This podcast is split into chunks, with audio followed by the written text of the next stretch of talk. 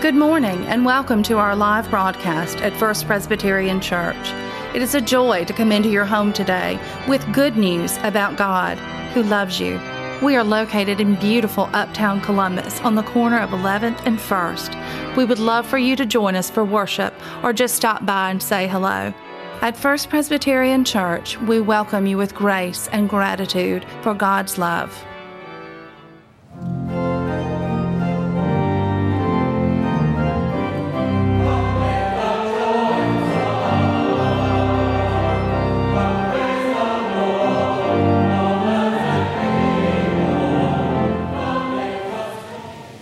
In 2 Timothy, Paul charges Timothy as follows All scripture is God breathed and useful for teaching, rebuking, correcting, and training in righteousness, so that the man of God may be thoroughly equipped for every good work, so that we may be equipped by the reading of Scripture. Let us first go to God in prayer. Blessed Lord, who causes all holy scriptures to be written for our learning, grant us so to hear them, read, mark, learn, and digest them, that we may embrace and ever hold fast to the blessed hope of everlasting life, which you have given us in our Savior Jesus Christ. Amen. The first reading of Scripture is from Philippians chapter 4, beginning at verse 4. All who are able, please stand for the reading. Rejoice in the Lord always. Again, I will say, rejoice. Let your gentleness be known to everyone. The Lord is near. Do not worry about anything, but in everything, by prayer and supplication with thanksgiving, let your requests be known to God. And the peace of God, which surpasses all understanding, will guard your hearts and your minds in Jesus Christ. Finally, beloved, whatever is true, whatever is honorable, whatever is just, whatever is pure, whatever is pleasing, whatever is commendable, if there is any excellence, and if there is anything worthy of praise, think about these things. Keep on doing the things that you have learned and received and heard and seen in me, and the God of peace will be with you. This is the word of the Lord. Now I invite those who are able to please stand for our second lesson. In Matthew's Gospel, we return to a section from the Sermon on the Mount, the 25th verse. Listen now to the Word of God. Therefore, I tell you, do not worry about your life, what you will eat or what you will drink, or about your body, what you will wear. Is not life more than food and the body more than clothing? Look at the birds of the air. They neither sow nor reap nor gather into barns, and yet your heavenly Father feeds them. Are you not of more value than they? And can any of you, by worrying, add a single hour to your lifespan? And why do you worry about clothing? Consider the lilies of the field, how they grow. They neither toil nor spin. And yet I tell you, even in Solomon in all his glory was not clothed like one of these. But if God so clothes the grass of the field, which is alive today and tomorrow is thrown into the oven, will he not much more clothe you, you of little faith? Therefore, do not worry, saying, what will we eat? Or what will we drink? Or what will we wear? For it's the Gentiles who strive for all these things, and indeed your heavenly Father knows that you need all these things. But strive first for the kingdom of God and his righteousness, and all these things will be given to you as well. So do not worry about tomorrow, for tomorrow will bring worries of its own.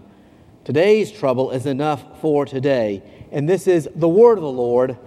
Thanks be to God. Please be seated.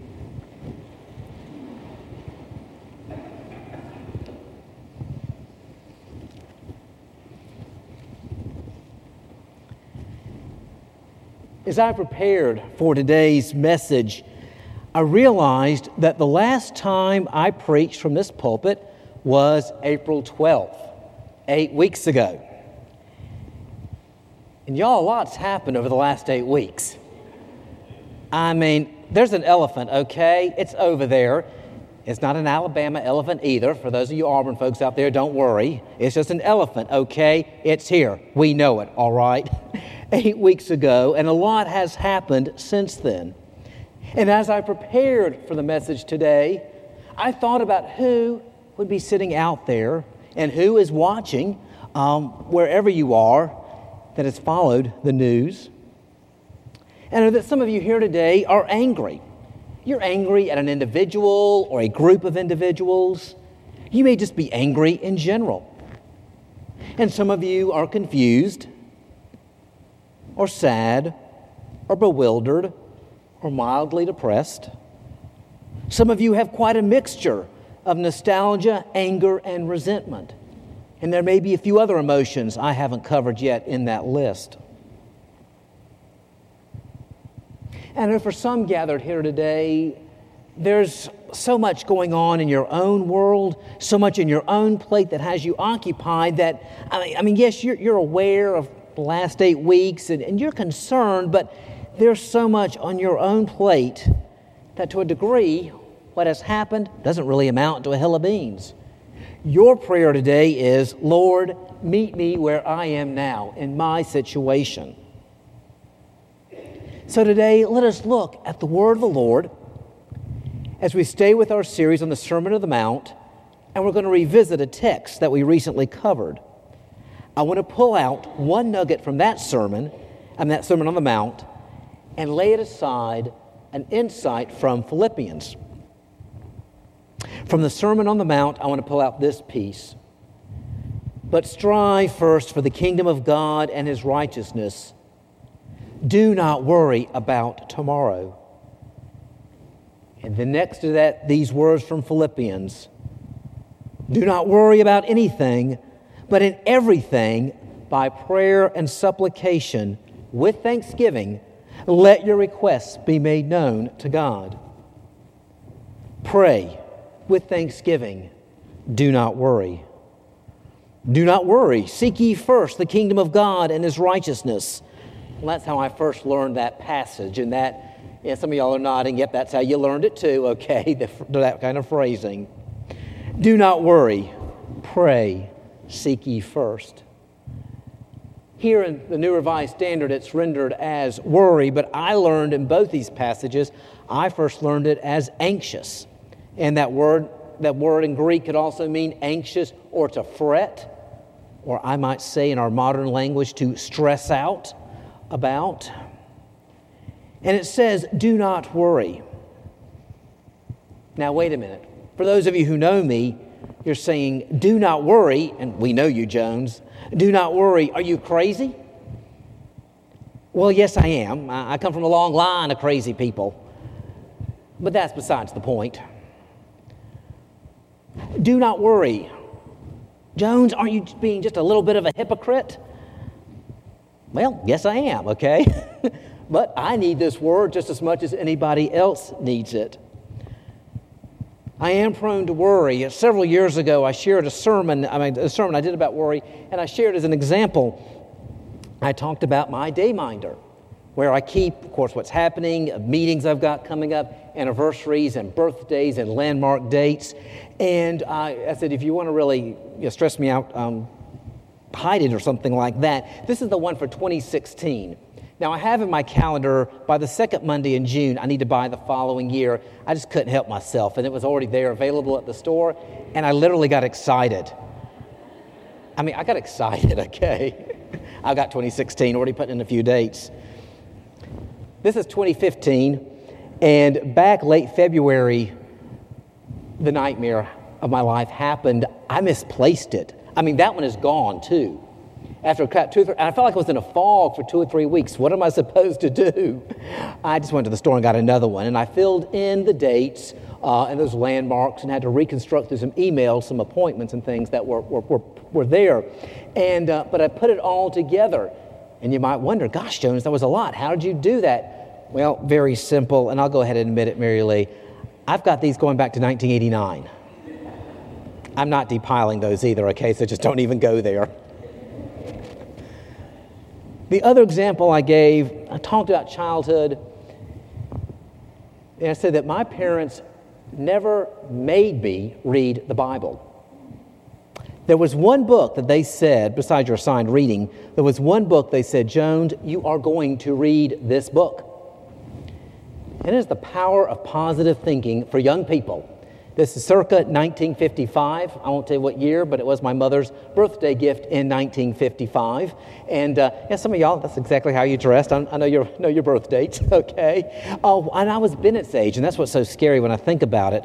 But I can hear it now. Jones, you're going to have ulcers before you're 12 you are worrying so much. And so, again, I understand this passage and the challenge. Do not worry. It is something that I do by nature.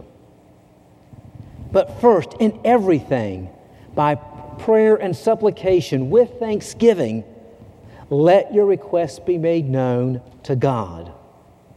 First, you pray. Several times this past week, I've been asked, What do you do, Jones? And I've said, The first thing you do is pray. And then come and hear me preach on Sunday because I'm not going to give that sermon in advance. You got to come and hear it today the first thing you do is that. And I don't mean prayer as some sort of wimpy, cop out, milk toast, mindless kind of activity to do. It's a very active, positive saying, Lord, this is the situation. This is where I am. We pray and bring our requests to God. God has spoken to us through His Word. We respond with prayer and we say, Lord, what next? In my life for this church. Heal me, Lord. Heal our church. It's a prayers that can be very honest as saying, Lord, I will be honest with you. I hate this person right now. Or, Lord, I'll be honest with you. I'm angry. Oh, Lord, I'll be honest. I am bewildered. Oh, Lord, I'll be honest. I'm seeking action points. What is that next step? And make your requests be made known to God with thanksgiving. A grateful acknowledgement of past mercies, as well as seeking that future direction. We're giving thanks for what has happened, grateful remembrance, as well as looking forward, future, with our requests. The word in Greek, Eucharisti, from which the word Eucharist comes, and some particular those in the Catholic background may remember, ah, Eucharist, communion, the Lord's Supper. In the Lord's Supper, we remember and we give thanks. Now, at the 845 worship service, what we do the first Sunday of each month, not in May because that's Youth Sunday, but we have communion. And you know what we did at 845? We had communion, just like we do each first Sunday of the month. We remembered and we gave thanks like we do every first Sunday. And then it says, The peace of God, which surpasses all understanding, will guard your hearts and minds in Christ Jesus. And the word guard, it's a Greek word. The image is a military image, not surprisingly. It's picturing soldiers standing on guard duty and refers to the guarding of a city gate from within as a control on all who want out. Make your request known, and then the peace of God will guard your hearts. And imagine the peace of God guarding like a ranger battalion. Some of you are familiar with Eugene Peterson. He wrote The Message. Some of you may have a copy of the message or hear people refer to it. He's written a variety of books, and there's one came out uh, maybe late 80s, Working the Angles particularly appreciated by pastors and the topics that he talks about. And he had an interesting piece to talk about prayer and the role that it's meant to take in a community of faith. And he drew on some work from, of all people and of all subjects, a Norwegian anthropologist named Sigmund Mowinckel. And he had done a study of the ancient Teutonic tribes, and these are the forerunners of Germans and Anglo Saxons and Scandinavians, of their worship practices about the time that paralleled when the Psalms were compiled, put together, some written later, but kind of that general period. And so, looking eventually looking at the study habits of the Hebrews along with these Teutonic tribes. Now, mind you, they worship their own set of gods. Okay, so it's it's, it's pre-Christian, non-Christian, completely different, but saw some parallels looking at their worship material and that of the Psalms, which again is the prayer book and the hymn book of the people. I mean, our first hymn came from one of the Psalms. Okay? And it was noticed how central prayer was in this community, these Teutonic tribes, okay? So they have no knowledge of Adam and Eve or anything like that. But it said the role of the community at prayer was formative in everything else that took place. When the people gathered to join their prayers in an act of worship, this act was neither haphazard nor peripheral. It was dramatic and basic. It embraced the whole of the society in its powerful grip, molding ideas, instructing values, and acting as a cement to bind the community together. The prayers of the people were the most important things that they did. The prayers were deeply personal in their impact and stamped the life of the community in its history and its culture. Prayer was not an afterthought. That was what got everything launched. Everything came back to that time first of prayer. Prayer was a discipline for the people, like a workout, like a training exercise. I came across this quote just this morning, so hope I got it down just right, where this ancient Greek gentleman said, We do not rise to our expectations, we arrive at the level of our training. So when we first come together as a community in prayer, we're coming for training. And then, seek ye first the kingdom of God and his righteousness. Now, we could take an entire year of sermons to unpack the meaning, but basically it says, what is the kingdom work in front of us, at least in what we know to do, and go from there. Now, we've had a perfect example with Vacation Bible School this past week. Now, I'm going to be perfectly honest with you. If we had had 50 kids, I would have been happy. I would, have, I would have been celebrating it here with you all this morning if we had had 50 kids. And talked to Kelly, and you said, I think you're praying for 100 kids to show up. We had 110 sign up for Vacation Bible School. Doubled my faith right there. Dare I say it, there was even a question mark should we do it or not? And 110 children showed up. A question mark about the volunteers to be available to, to make all of this happen. And um, was talking again to Kelly on Wednesday because I was working on the sermon. I was going to work this in there. After that first day, I knew, yep, it's going in. It's going in. But uh, I said, what kind of adult volunteers do you have? And I don't even remember that moment. And you said, oh, 40, 50. We got this covered. Now, September will mark 22 years of ordination. 22 years I've been involved with Vacation Bible School, okay, one way or the other. In fact, my first day on the job in Virginia was VBS at one of the churches. So I've been in the soup of VBS for years now. And on a Wednesday, for the director, to quite frankly, that cocky as you were, kind of dangerous actually, that says a lot. I got this covered. Okay, kingdom work, maybe a small piece, but that's a step that you do. At the end of this month, we have VIP Slots are already filled, if you'll see, but there are some available ways that you can be serving. Uh, I'll get shameless uh, plug for that event.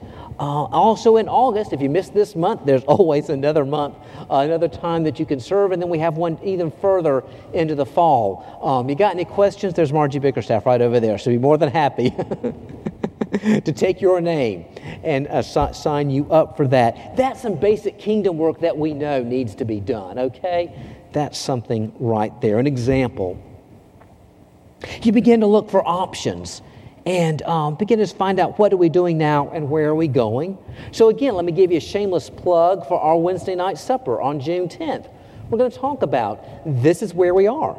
These are some steps that we're taking. These are some question marks that we have in front of us right now, but we're going to figure those out too, bit by bit. We go forward one step at a time. A story that's often been told is of this woman who got um, news, bad news from coworkers of her husband that he had been killed in an accident at work. And then she did the most puzzling thing.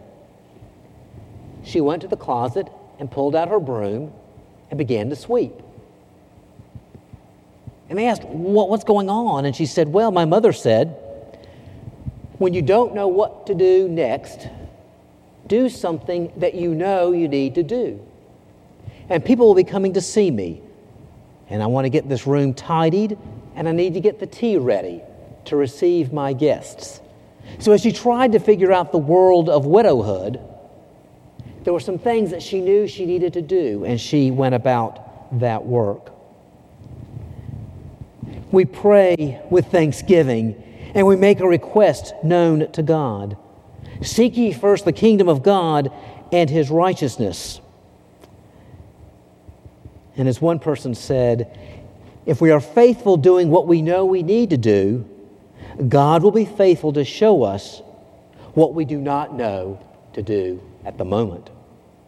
Now, this is really countercultural because we live in such an instant society. I mean, you've heard the old story about the person who gets in front of the microwave and says, Hurry up, hurry up. You know, I have made car payments online like that.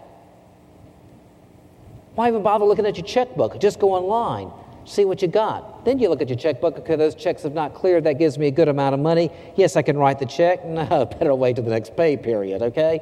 Like that. You don't have to raise your hand, but how many of you have even just gone online, you've ordered a gift, you've had it shipped to the person. I mean, within about five minutes, if you, especially if you knew what you wanted to get them, you've done that shopping. We're in a culture, and it's convenient, we all love it, but we're a culture where we are more than ever used to instant gratification. And while it's convenient for certain things, that's not the way real life really works. Things take time. You plant a seed in the ground, and then you've got flowers like this. Okay? These are beautiful flowers, too, by the way. But they weren't, you know, just didn't snap the finger and the flowers popped out. An acorn is planted, and over time you have an oak tree. Apple trees are planted, and it's going to be years before anybody can really enjoy the fruit of those. I mean, every PhD began in kindergarten and wasn't doing calculus in first grade. I don't care how smart they want to accelerate things today, have yet to see that. It takes time. And this process to figure out what happens next, it's going to take time. I don't want to bust anybody's bubble, but you know, we come back here next Sunday, we're not going to have the perfect plan in place. Let me just tell you that, okay? June 10th will not answer every question automatically, okay? But bit by bit, doing the things that we know to do, you go forward, and other answers come in due course.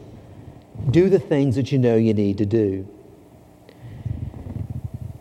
This past week, I came across a paper that a friend of mine, Glenn Bill, wrote. He's a pastor now serving in uh, Sarasota, Florida. So here's a shout out to you, Glenn. because I'm going to send him the clip on YouTube, okay? But it's a paper that he wrote to people coping during times of great transition and change. And there were three particular rules uh, that he gave that I thought were very good. And so I want to kind of go through them right here. The first one was this resist the rush to judgment and embrace a holy uncertainty. When the way is darkest, give the future the benefit of the doubt. Wait and trust God for renewed sense of perspective. I love this one right here, too. When the way is darkest, give the future the benefit of the doubt. Wait and trust God for renewed sense of perspective. And then, number two, God redeems and preserves even when we least expect it. Hold fast to the foundations of grace. That's one line here bears repeating. God redeems and preserves even when we least expect it. Hold fast to the foundations of grace, and one of those gifts of grace that God gives us is prayer. I'm going to take us right back to that point, one way or the other, in this message. And number three, remember that God honors long obedience more than empty promises and outward changes. And I pondered that one, and this just image came to mind. Okay, a person's kind of going through a lull in life and says, Ah, I know what I need to do. I'll get a facelift. And that person gets a facelift. And after a couple of weeks of enjoying, you know, a, a few less wrinkles, that person is still that person. And if something's not right in that person's life, no facelift or liposuction or whatever technique is out there is going to take care of what's inside. But the long obedience of doing what is right will. Do not worry about tomorrow. Seek ye first the kingdom of God and his righteousness. Do not worry about anything, but in everything by prayer and supplication with thanksgiving, let your requests be made known to God. And the peace of Jesus Christ will guard you, will guard us. I began with a prayer, talking about prayer, and I'm going to end with a prayer. But I need to set it up. There's two ladies that work together. Um, Ney Bailey wrote this book, Faith is Not a Feeling. It's I've had it for 30 years, over 30 years now, and it's falling apart. I go back to it so often. And she was on staff with Campus Crusade. Um, she kind of had a job. They enlarged the job so that two people would do it. And I mean, there were two people working together, she and this woman named Jean. And they were coworkers. Uh, they thought, we're doing this together. Let's just go ahead and be roommates too. And so they got an apartment and were based in Dallas. But it became pretty obvious that even though they had the same theology, even though they were both walking with the Lord, they were just wired very differently. Ney says that she's always been the kind of person who majored more in people than in her studies in high school and college. The extrovert, oh, constantly, oh, come, let's get together and have coffee. Mean, I can imagine her at Iron Bank, just nine to five at Iron Bank, one person after the other, and absolutely loving all times that she had. Very outgoing. Jean was a very gifted person. But often, because of her gifts, she'd be in a situation that she soon was in leadership and had not established any peer relationships and had really been a loner for most of her life and very well, self controlled, uh, kind of tight inside. Uh, and the two women just didn't really butt heads, but it could just be tense uh, said Ney would in the morning brought her coffee because she said, well, my parent, my father, always brought my mother coffee in bed, 40 plus years of marriage. And so she would do that for a roommate.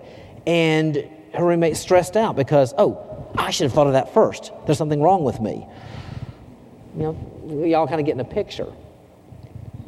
Well, they roomed together for three years and they were determined to make it work.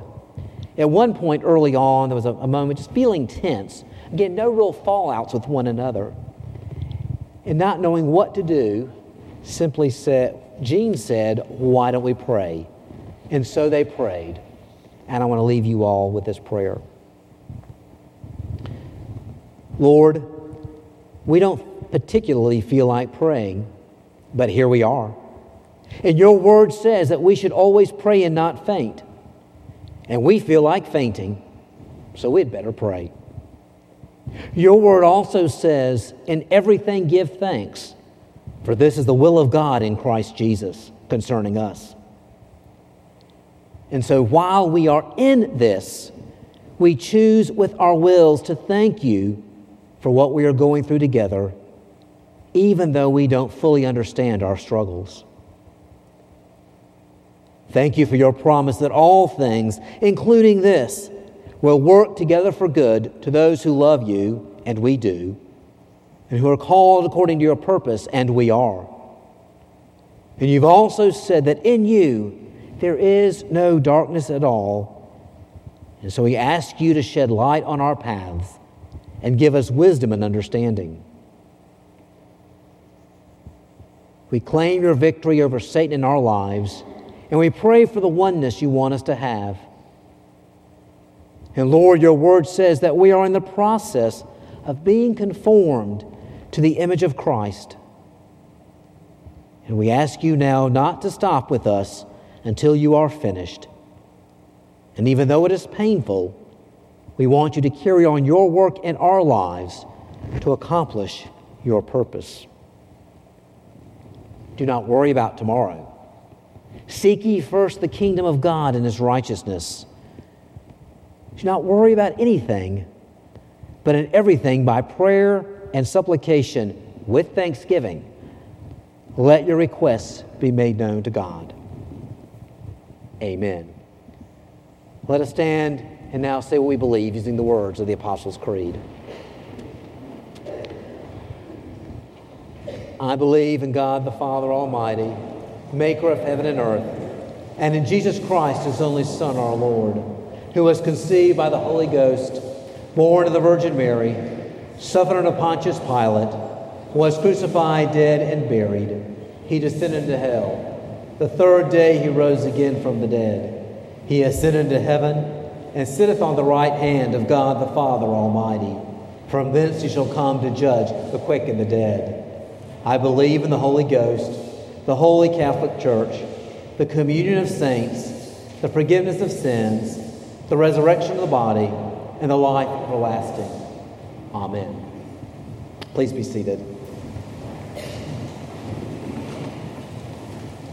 And let us pray.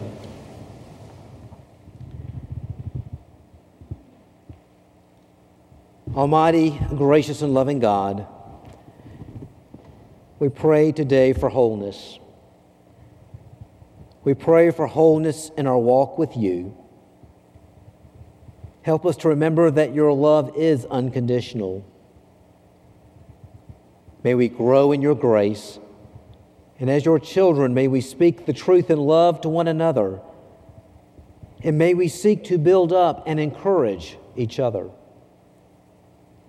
We pray for healing. We pray for those who are sick, for those who are grieving. We pray for those facing disappointment. We pray for those who need to heal on the inside. And Lord, you know our needs in these areas. Hear our prayers for ourselves. May we be open to your healing hand in our lives. For Lord Jesus, you are the great physician. And we pray for hope. During these days, we need hope that does not disappoint. We pray for hope in the midst of our doubts. We pray for hope in the eternal value of what we are doing, lessons taught and learned, in the numerous small details we handle for mission and programs, for service done here and in the community. We pray that it matters. We pray for those who too often see a harsh side of this world, those in our armed forces and those who patrol our streets. Holy Spirit, send us out in hope. And we pray these things in the name of Jesus Christ, who taught us to pray, saying, Our Father, who art in heaven, hallowed be thy name. Thy kingdom come, thy will be done, on earth as it is in heaven. Give us this day our daily bread, and forgive us our debts as we forgive our debtors. And lead us not into temptation, but deliver us from evil. For thine is the kingdom, and the power, and the glory forever. Amen.